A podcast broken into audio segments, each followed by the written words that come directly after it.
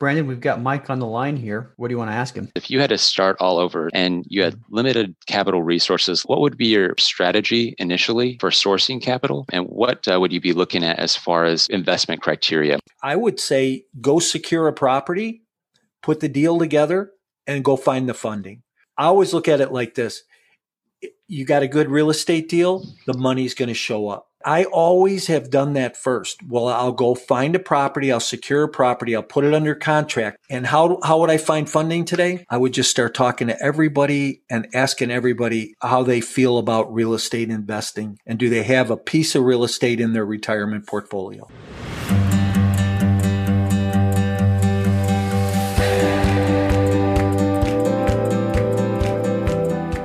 Welcome to the Diary of an Apartment Investor podcast with your host, Brian Briscoe. In this podcast, we bring some of the top professionals in the apartment investing field to discuss various aspects of the apartment investing journey with the sole purpose of educating listeners to make wise investment decisions. The Diary of an Apartment Investor podcast is sponsored by Four Oaks Capital, bringing you high yield returns through apartment complex investing. This is journal entry number 77 and part of our Ask the Experts series. Today we bring in experienced investor Mike Morawski and aspiring investor Brandon Rude. Keep listening for tips on first deal criteria and to understand why it's so important to have an exit plan when you're buying an apartment complex. And now, this show. Welcome to the Diary of an Apartment Investor podcast. I'm your host, Brian Briscoe with Four Oaks Capital. I'm super excited for today's show. It's another one of our Ask the Expert episodes. We have two amazing people on the line with us. We've got a man with a ton of experience in this and other businesses, Mike Morawski, and a very motivated and energetic aspiring investor, Brandon Root. First, let's talk about Mike. He's a 30 plus year real estate investment veteran. He controlled over $285 million in real estate transactions.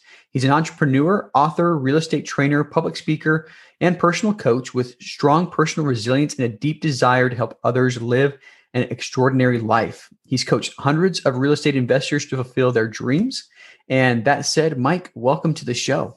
Hey, thanks, Brian. I appreciate being here. Yeah, this is this is fun. I mean, we, we talked just about a week ago, recording an episode of your podcast, Insider Secrets. You know, so it's fun to fun to learn a little bit more about you now and, and hear your side of the story. Speaking of, um, do you want to tell the guests a little bit about your podcast first? Oh, sure. Uh, yeah, thanks for asking. Yeah. yeah, I do a I do a weekly podcast called Insider Secrets. I try to find uh, people from three different walks in the multifamily space. So the multifamily investor, and then the property manager, so the operation side, and mm-hmm. then also anybody who helps facilitate those. So attorneys, insurance people, uh, lenders, and the goal over the next year is going to be to compile a bunch of data. Mm-hmm. And then we're going to turn around and write three books at the end of next year. Oh, nice. Uh, one on each one of those sections. So we're kind of revamping it right now. And it's really the strategy that we've put together and the flow is going to work out really well. So, yeah. matter of fact, uh, your episode's not going to run till January. We decided. Mm-hmm. So I know we had kind of talked about that, but you're going to run uh, the first week of January. So nice, nice. Uh, this episode right now is scheduled for you know mid December. So that ends up working out okay because people you know will get yeah. this mid December and they'll be rip roaring ready to go in in January. So. Um, well, that's that's good, and you know, it's, it's podcast with a purpose. So you're you're doing it deliberately to help you write some books. And speaking of books, uh, just for all the listeners, you know, Mike has a giveaway for us at the end that involves another book. So stay tuned, listen all the way to the end. He's he's going to give uh, an offer to everybody here. So that said, hey Mike, why don't you tell us a little bit about your background and your history in, in the multifamily arena? Yeah, sure. So, uh, you know, I've been in the industry for about 30 years mm-hmm. and I entered the industry as a real estate sales agent selling residential properties. And, you know, Brian, I've always been of the opinion that success leaves clues. Mm-hmm. So when I went into the business, I really didn't know anything about real estate sales or sales at all. And what I wanted to do was find out uh, from somebody who was successful how to go be successful. Mm-hmm. So I sought out a local real estate agent who had helped me on a couple of foreclosures that I had done and uh, asked him, I said, Todd, you know, could I come and shadow you for a couple of days and f- find out what you're doing to be as successful as you are? He said, you know, Mike, I'll, I'll do something better than that for you. Now I'm going to date myself here because he said, I'll make you a cassette tape. So he recorded me a cassette tape that I listened to continuously for a few months and took all this information in. And in my first eight months in real estate sales, I went out and sold 78 properties, all in the for sale by owner market. And I believe those techniques today still are effective in that business, as well as if you're an investor looking to find off market deals. So those techniques really work. Mm-hmm.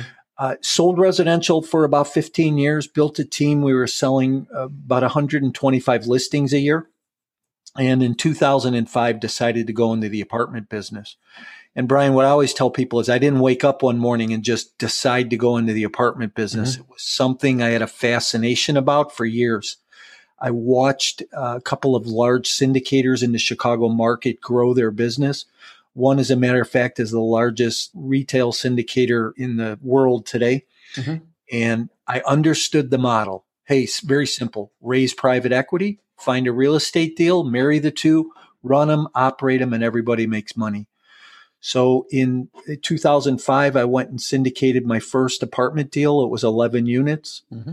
From there, we raised $18 million in 30 months, bought $60 million worth of real estate, and it was about 4,000 apartments in five different states. Wow.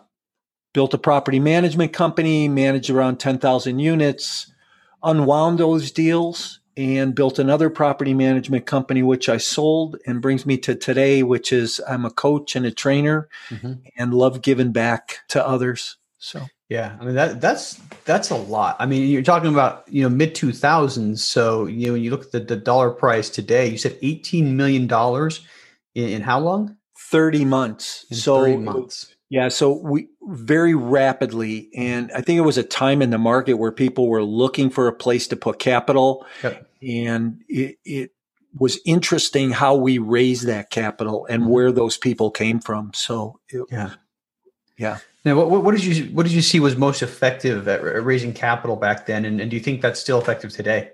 Yeah, I believe it's effective. It's an educational process. Mm-hmm. So, two things that were really prominent back then. First of all, I entered into the syndication business with a database of maybe 250 people. Mm-hmm. Went from there and built a database of about 7,000 people.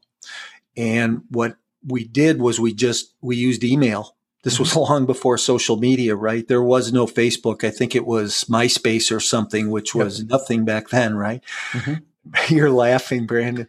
I think yeah. that's great. But so we, I had a MySpace account. I mean, still, uh, not still. I had had a MySpace. You know, and I, I was I, I picked a lot of losers lately. You know, MySpace and Facebook came out about the same time. I chose MySpace.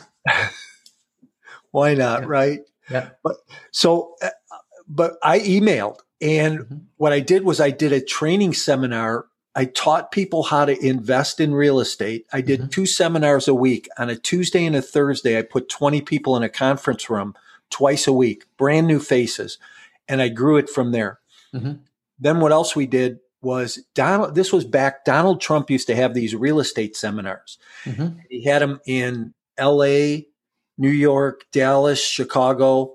And we I went and had a table or a booth at these real estate seminars for a weekend. It cost me about $25,000 for the weekend. Mm-hmm. I did one in LA, I did one in Dallas, I did one in Chicago, and I grew my database to 7,000 people as a result of it. I probably raised five or six million dollars as a result of spending a hundred thousand dollars on those seminars.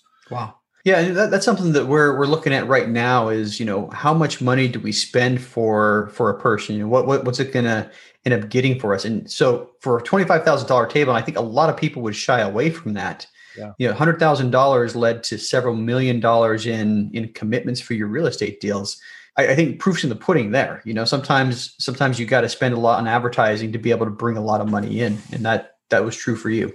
But here's the deal: today you can hmm. do so much for free yeah. on social media with enough content and the, and the right content to the right audience you can you can do so much and tailor your message where you don't have to spend that kind of money today mm-hmm.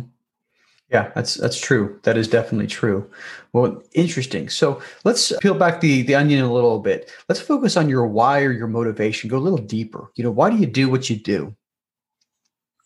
Um, because I'm different. um, you know, I used to do what I did because mm-hmm. I wanted to make money. That was that was my goal. That was my dream. Uh, but you know what? I've made money. And now it's because of, of being able to do something different. So I'm in the coaching and training space because today it helps me. I enjoy when I see somebody else become successful mm-hmm. and I see somebody else achieve something. It's not about the money anymore. Oh, today it's not about the money. It's about the journey and who I become uh, and have become as a person along the way, right? Mm-hmm.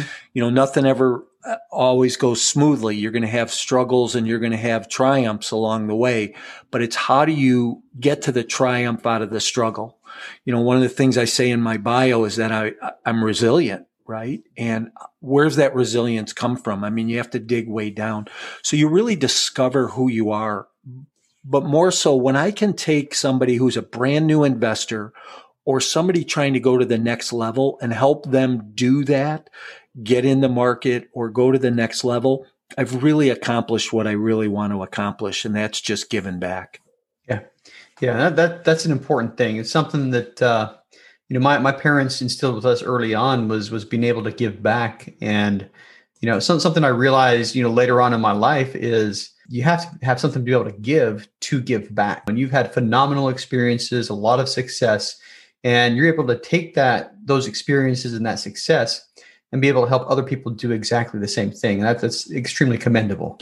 So, well, good. So let's let's let's talk a little bit about some of the properties you've done, or your your kind of investment criteria. What what you would look for in properties, and how you'd go about the uh, the purchase of the properties.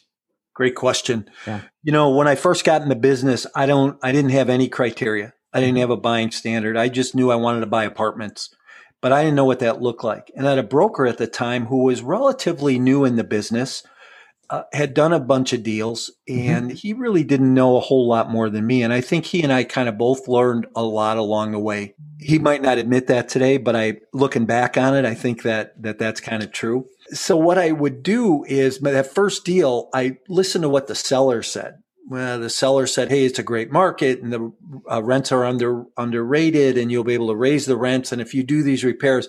And I really bought into the seller story, right? Mm-hmm. And something I learned to do is not buy into the seller stories. So yeah. I, I, buy this first deal, and you know, it's like, oh God, we're going to crash and burn. Before I knew it, I was a don't wanter and couldn't give the thing away. Mm-hmm. But what it taught me was to build a buying criteria and mm-hmm. to buy sta- to build standards around what was important. Yep. So things like you know really do the due diligence and look at the traps. You know what is the market like? What are the schools like? What is the population growth like? What are the demographics like? What is the unit mix like? You know mm-hmm. I, I don't want anything that's that doesn't have sixty five percent two bedrooms or more. Mm-hmm. You know I want to make sure it's got pitched roofs today and yep. that all the apartments are interior entrances, not exterior. And I want to make sure that I have, uh, you know, um, good curb appeal and things that are pleasant to the eyesight. Yeah. So a lot of these are, are, are buying criterias that I kind of built along the way. And I, I had a list of about 20 of them mm-hmm. in different categories, everything from uh, curb appeal to what the cap rate was and you know price per unit on the properties were because I knew that if I went in at a certain price per unit, I'd be able to come out at a certain price per unit. Mm-hmm. This goes back to exit planning, right? Yep. So I, I, can't I can't plan a good exit unless I know how I'm going to get in. Yeah. So markets were real important, product class, product type, real important. Mm-hmm. You know, I'll tell you. I mean, you, you bring up the point exit plan. You know, I'll, I'll just uh, hammer in on that one. I mean, if if you were to invest in multifamily in 2012 or 2015, you could argue that you almost didn't need an exit plan. You know, the, the market was going up, cap rates were going down. You know, a lot of good things were happening. People who had no business being in the apartment business were making millions of dollars because of the, the economic tailwinds that were blowing But now I, I think we're at a point right now where cap rates are are extremely low, extremely compressed. Um, can they go further? Maybe a little bit, but you know, I think right now the exit plan is going to be so much more important than maybe it was two, three, or five years ago. Yeah. yeah. So, you know, that's my book is called Exit Plan. Mm-hmm. Everything you need to know about investing in multifamily and why you need an exit plan before you buy. Yeah. I I wrote it because I've spent hundreds of thousands of dollars over the years on coaching and training and books mm-hmm. and tapes and you know, I've read a thousand books in my life. And here's the here's the what I've always learned. I've always learned how to get in a deal, how mm-hmm. to find a deal, how to get in it, how to operate it, but nobody ever has taught me how to get out. Yeah. And when you look at it, you need to know how to get out. You need to know when to get out. And getting out doesn't always mean that you're selling or liquidating or giving up control. It just might mean you're changing ownership. It might mean that you're changing structure, that you're refinancing. There's a number of different ways to exit a deal and give up control or not give up control. Mm-hmm. So, and there are things that, that we all need to look at as an investor walking into a deal. Mm-hmm. So in, in, today's market, you know, what, what are the factors you think one should look at when doing an exit plan? Well, I think you need to start with the end in mind, right? Mm-hmm. Stephen Covey in his book Seven yep. Seven Habits wrote a long time ago, always start with the end in mind. I think that was the second chapter in the book. But I need to know what I want on the back. So do I want a, a 20%, 25% return? What do I, what do I want my IRR to look like? What do I want my return on investment to look like? Where do I want to be able to get my capital out? Mm-hmm. You know, if I look at a deal today and I put a spreadsheet together and it's a 10 year run on a deal, I can see that maybe in year 7 mm-hmm. it makes sense to dump the property and not hold it for 10 years mm-hmm. because of the equity squeeze and the buy down and mm-hmm. everything else that comes in at that point, right? There's yep. like a perfect storm that happens somewhere along the way. Maybe at that point, all I do is recapitalize, pull my mm-hmm. capital out, hold on to the deal and run for another 10 years. Yeah. So what happens if I, if I look at a plan like that? and run it, run the numbers that would tell me that. Mm-hmm. So I think looking at it today, you want to know where your profitability is going to be. Where do you have to get out? What do your investors want to see if you're syndicating the deal? Mm-hmm. What do your tenants want to see? What do I have to do as far as going in and doing capex and upgrades and repairs? Mm-hmm. So, and, and with pro, you know, you, you mentioned it earlier with properties being so, the cap rates being so compressed right now you know, can they go lower? Eh, anything can happen, Brian, but mm-hmm. you know, will they? I don't know. I don't know if the investor population will let it happen. Yeah, you know that that's something interesting that I, have recently realized with with low cap rates. You know, obviously it makes your prices higher, but at the same time, if you look at the the valuation formula, you know the value is the NOI divided by the cap rate. When you have a low cap rate, each dollar of NOI counts a lot more towards purchase price. You know, and that that's something that's actually beneficial for lower cap rates. You know, once when, when you're purchasing is you bring an extra dollar of NOI to the table, that's going to amplify your your overall value a little bit more. So obviously, you know, a lot of people are looking at these lower cap rates and thinking, you know, it's it's less of a good deal for you. In, in a lot of ways, it's actually better for you if you're especially if you're doing value add projects. Yeah. Well, interesting. So tell us what's what's next for you and, and, and for you, your company. So my core intentions is a coaching and training platform. What's next for us? Like I, I said, you know, Insider Secrets is is my podcast. Mm-hmm the goal is as we get into 2022 mm-hmm. will be to write three books based on the data that we compile over 2021 the goal is to help a bunch of new investors come into the market. I like to teach new investors how they can create short-term cash flow and long-term wealth in small multifamily whether that's on the residential side or the under 100 units on the commercial side and then there's that transition, right? So it's like playing Monopoly where, you know, you buy four houses, put them on Boardwalk or Park Place, cash them in, buy a hotel and do it again. Yeah. That's what, that's my whole philosophy behind coaching and training is how do we take people and teach them to build their portfolio, cash it in and go build a bigger portfolio because all in all, that's what a lot of people want to do is they want to accomplish that, you know. Yeah. And I think I find two different types of investors out there. How many units can I own or how much is my NOI overall, mm-hmm. right? So uh, they kind of run hand in hand, but can, how do we teach people how to do that? So, you know, I have a 13 step system that I continually try to perfect and, you know, build into people with. So, mm-hmm. well, good, good. Yeah. I, I've, I've been on your, your website quite a few times. You know, I think, I think you have a quality product that you're offering. You definitely have the experience, you have the know-how. So, you know, I'd encourage anyone listening to this, you know, check check out mycoreintentions.com. We'll talk about a little bit about that later. But anyway, I'm excited to see how these books turn out. That, that said, let's introduce our aspiring investor now. We got Brandon Rood on the line. Uh, he was born and raised in central Wisconsin, and he's currently active duty Air Force officer stationed in Hawaii. Graduated from the University of Wisconsin and earned his commission with the Air Force in 2016. He's got an analytical background in military intelligence combined with a success in sales that led to a unique passion for real estate investing. And he's got a longtime friend and business partner, Max, that you'll probably see on the show in a couple of weeks. Uh, we've been trying to bring him on too. But that said, Brandon, welcome to the show. Hey, Brian, thanks for having me on. Really appreciate it. Yeah, yeah, appreciate you. And I appreciate your service as well. You know, Air Force still kind of good, I guess. no. You know, Brian, my, my dad and my uncle were, were both in the Marine Corps. So uh, yeah. you know, I, I um, appreciate your service too. Yeah, I, I, say that say that tongue in cheek. There, you know, for anyone listening, there's inter service rivalries, but uh, you know, truly I, I, truly do appreciate your service. My father in law and my uncle have both uh, served in the Air Force and you know, there, there's no no unimportant service. So that's um, right. That said, let's let's dive into your background and your history a little bit. Tell us who Brandon root is. Yeah, so uh, born and raised in Wisconsin, and I've got actually some family in Lake Bluff. Mike, I'm sure you know where that's at, and uh, northern Chicago suburb. Uh, love the Chicago area, and my uncle that lives in Chicago actually, uh, he's an entrepreneur, retired uh, out of the army, and he really inspired me to to be an entrepreneur in life and uh, and to to serve as well. So that's one of the main reasons why I joined the Air Force was uh, him recommending me to do that. And uh, I originally got picked up to be a combat systems officer, which is like a back, back seat fighter jet or, or navigator.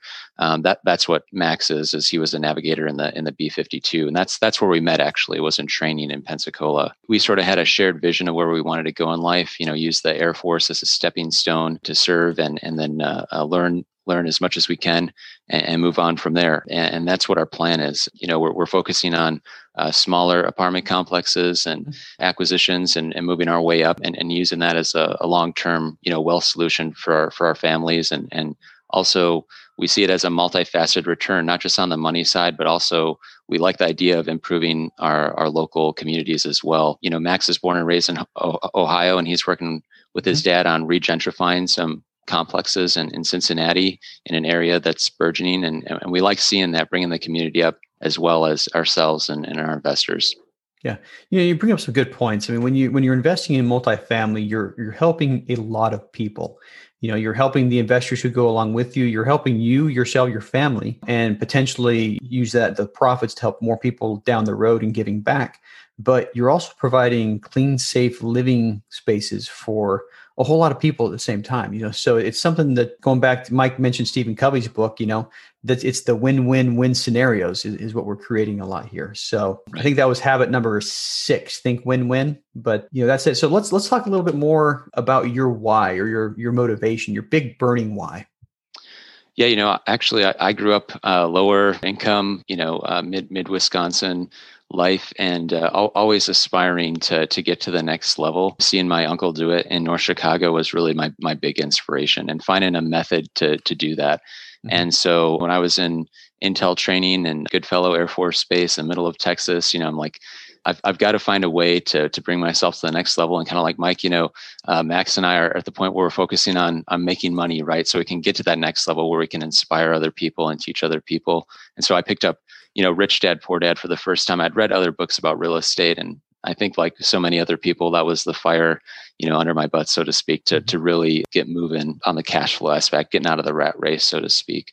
Um, so that's my my real why, and and also securing a, a multifaceted investment strategy, mm-hmm. um, so that way my, my wife and I can you know live without without worry, uh, like like my parents did, as far as like can we get food on the table, you know that that's something that I don't I don't want to have for for my family or for my children in the future. Yeah, yeah, I understand that.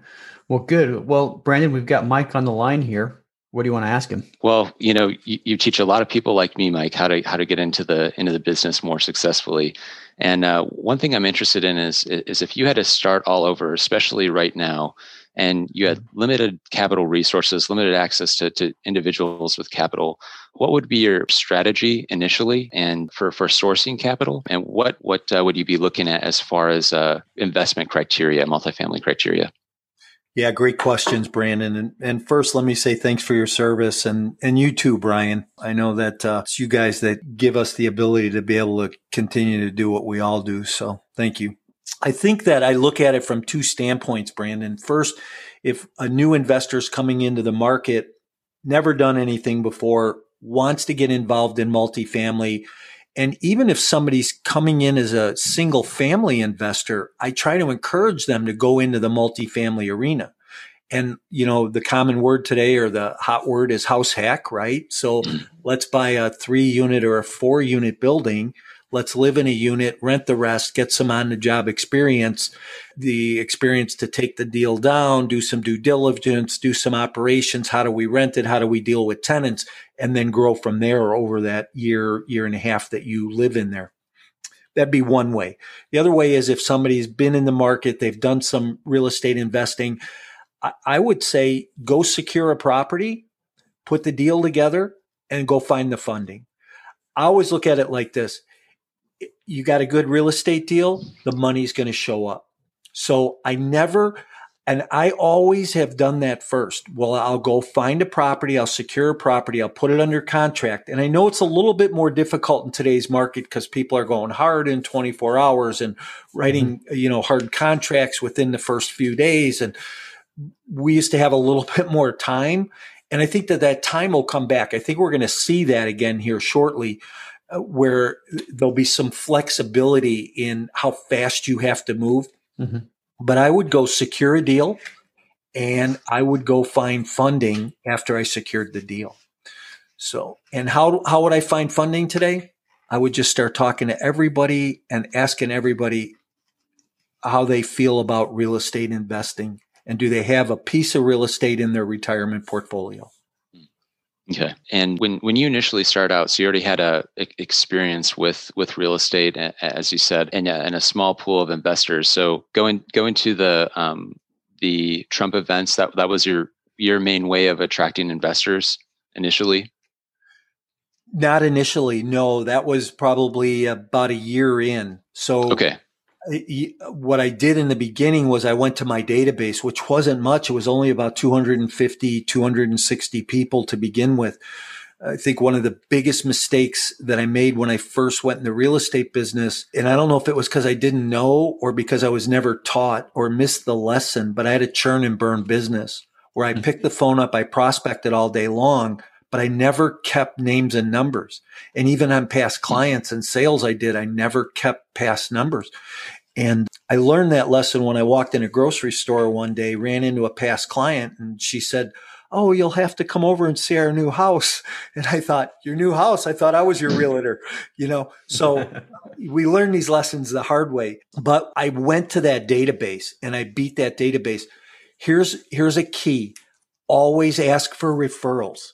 So if I tell you no, ask me who I know. Yeah, yeah, that sounds good, and that's that's been a way that Max and I have started talking to a lot of people. How we met Brian actually yeah. through through another contact, uh, Julie Peterson, and yeah. and so it's a great way great way to give people great advice. Yeah, um, referrals um, has worked really well for us too, and I'm glad you brought that up, Mike. I mean that just because you get a no from somebody or a not now from somebody, always ask that question. You know, hey, is there somebody you know that could benefit from what we're doing, or there's somebody you know that's interested in real estate and we've asked that question a lot and that's brought us a lot of a lot of investors yeah for sure Hey, Mike, I've got another question. Uh, when when you started off investing in multifamily, were you focused primarily in, in Chicagoland, or were you uh, were you looking at other areas of the country, or doing long term or long distance uh, investing?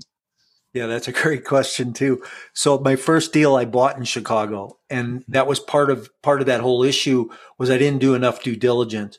Mm-hmm. You know, the price Uh, price per pound in Chicago at the time was about a hundred thousand dollars. The mm-hmm. market was crazy. And I learned very quickly that I wasn't going to make money in that market at that price per unit.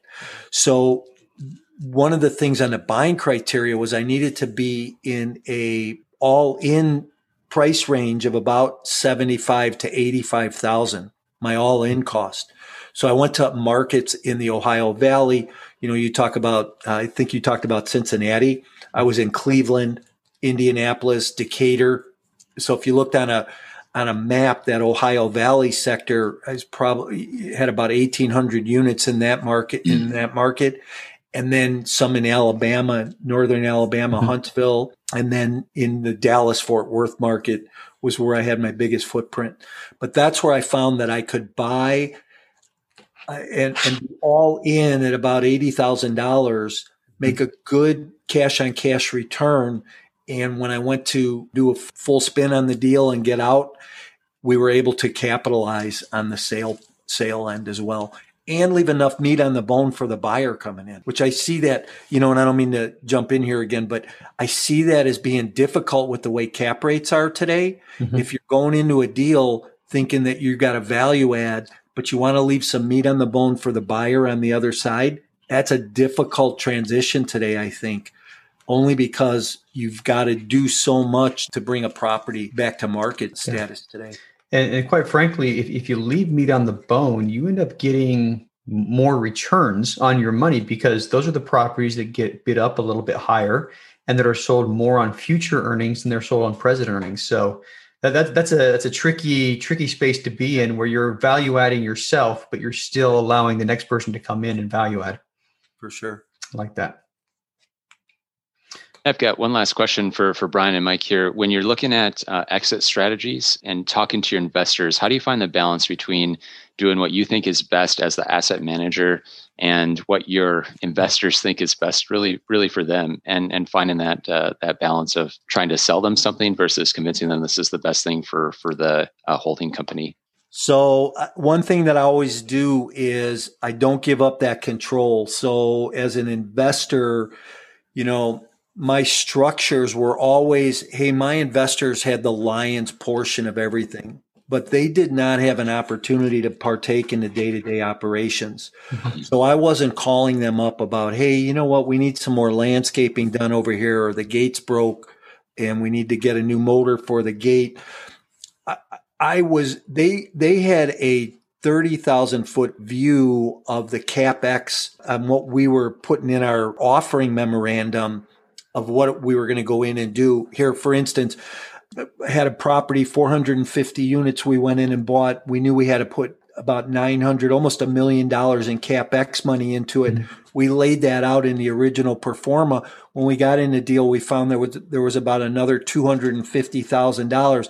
I didn't go back to my investors and say, "Hey, we have to do this," just because it becomes brain damage. So I I didn't give those voting rights, right? Because mm-hmm sometimes you have to make decisions pretty quickly.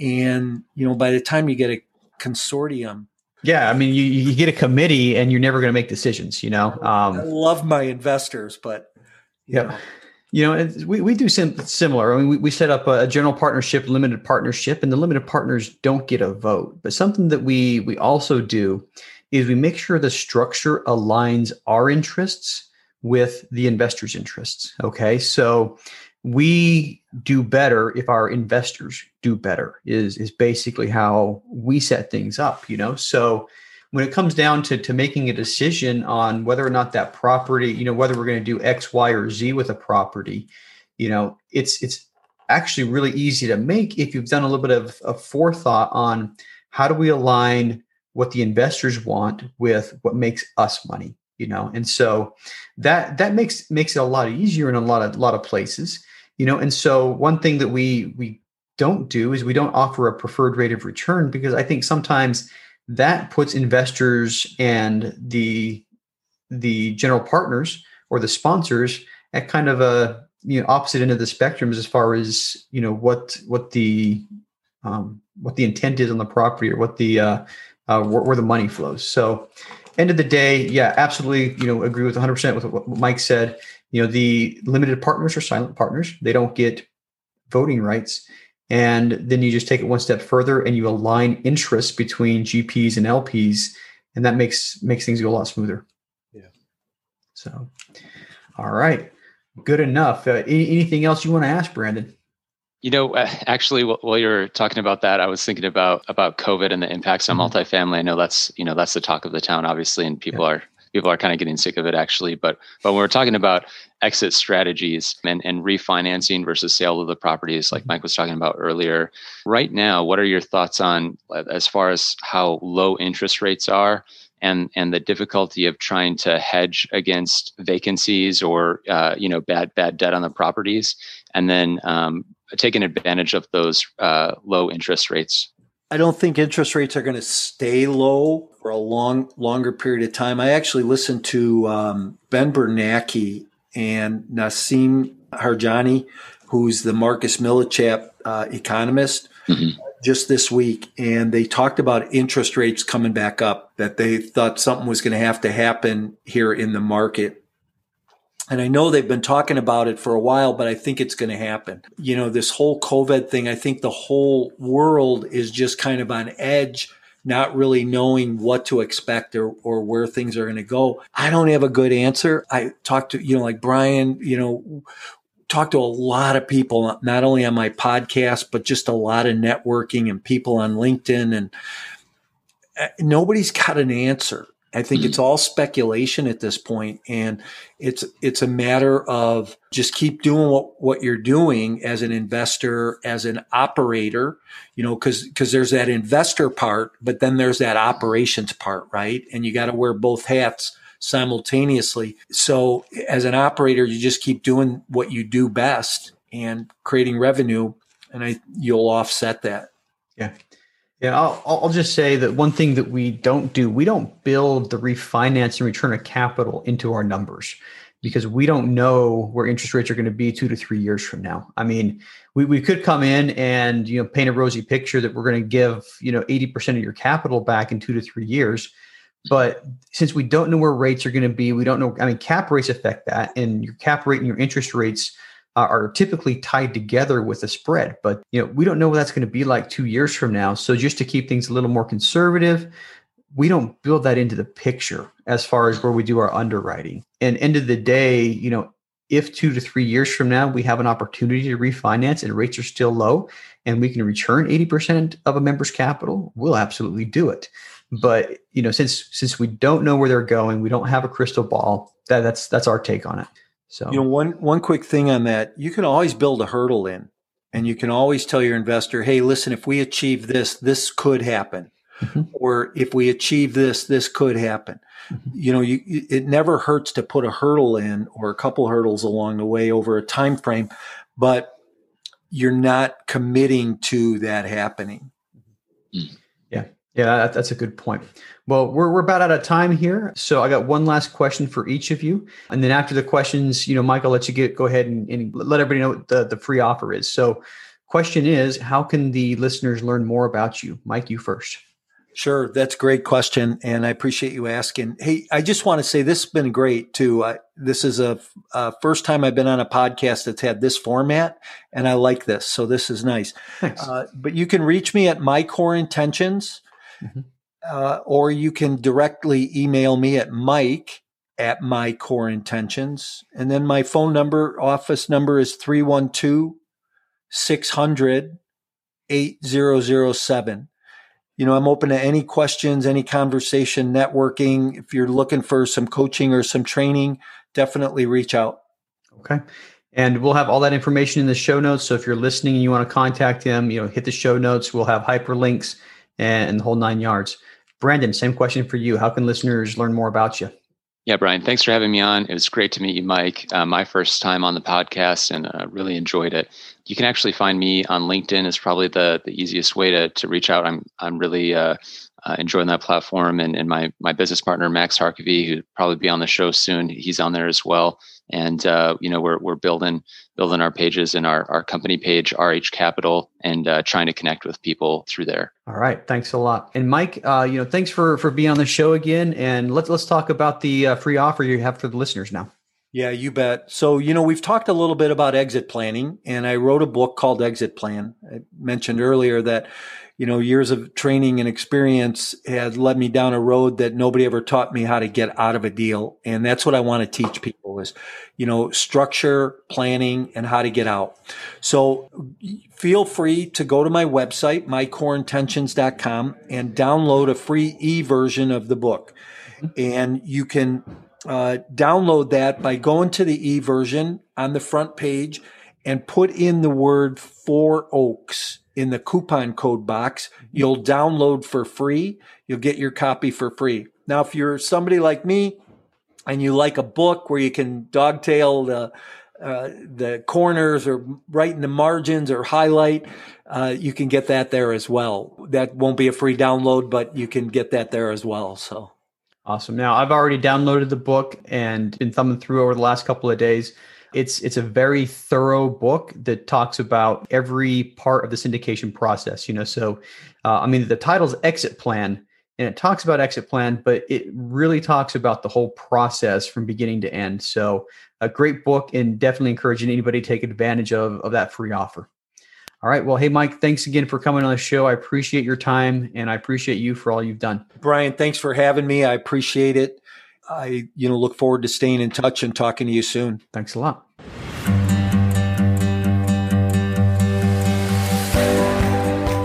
Thank you for listening to the Diary of an Apartment Investor podcast today, brought to you by Four Oaks Capital. If you'd like to know more about how to invest in apartment buildings or want to be a guest in our show, visit our website at fouroakscapital.com slash podcast or email us directly. If you're still listening, you obviously like the show, so pull out your phone, tap subscribe, and leave us a five-star rating on your favorite podcast app. And we'll see you again next week.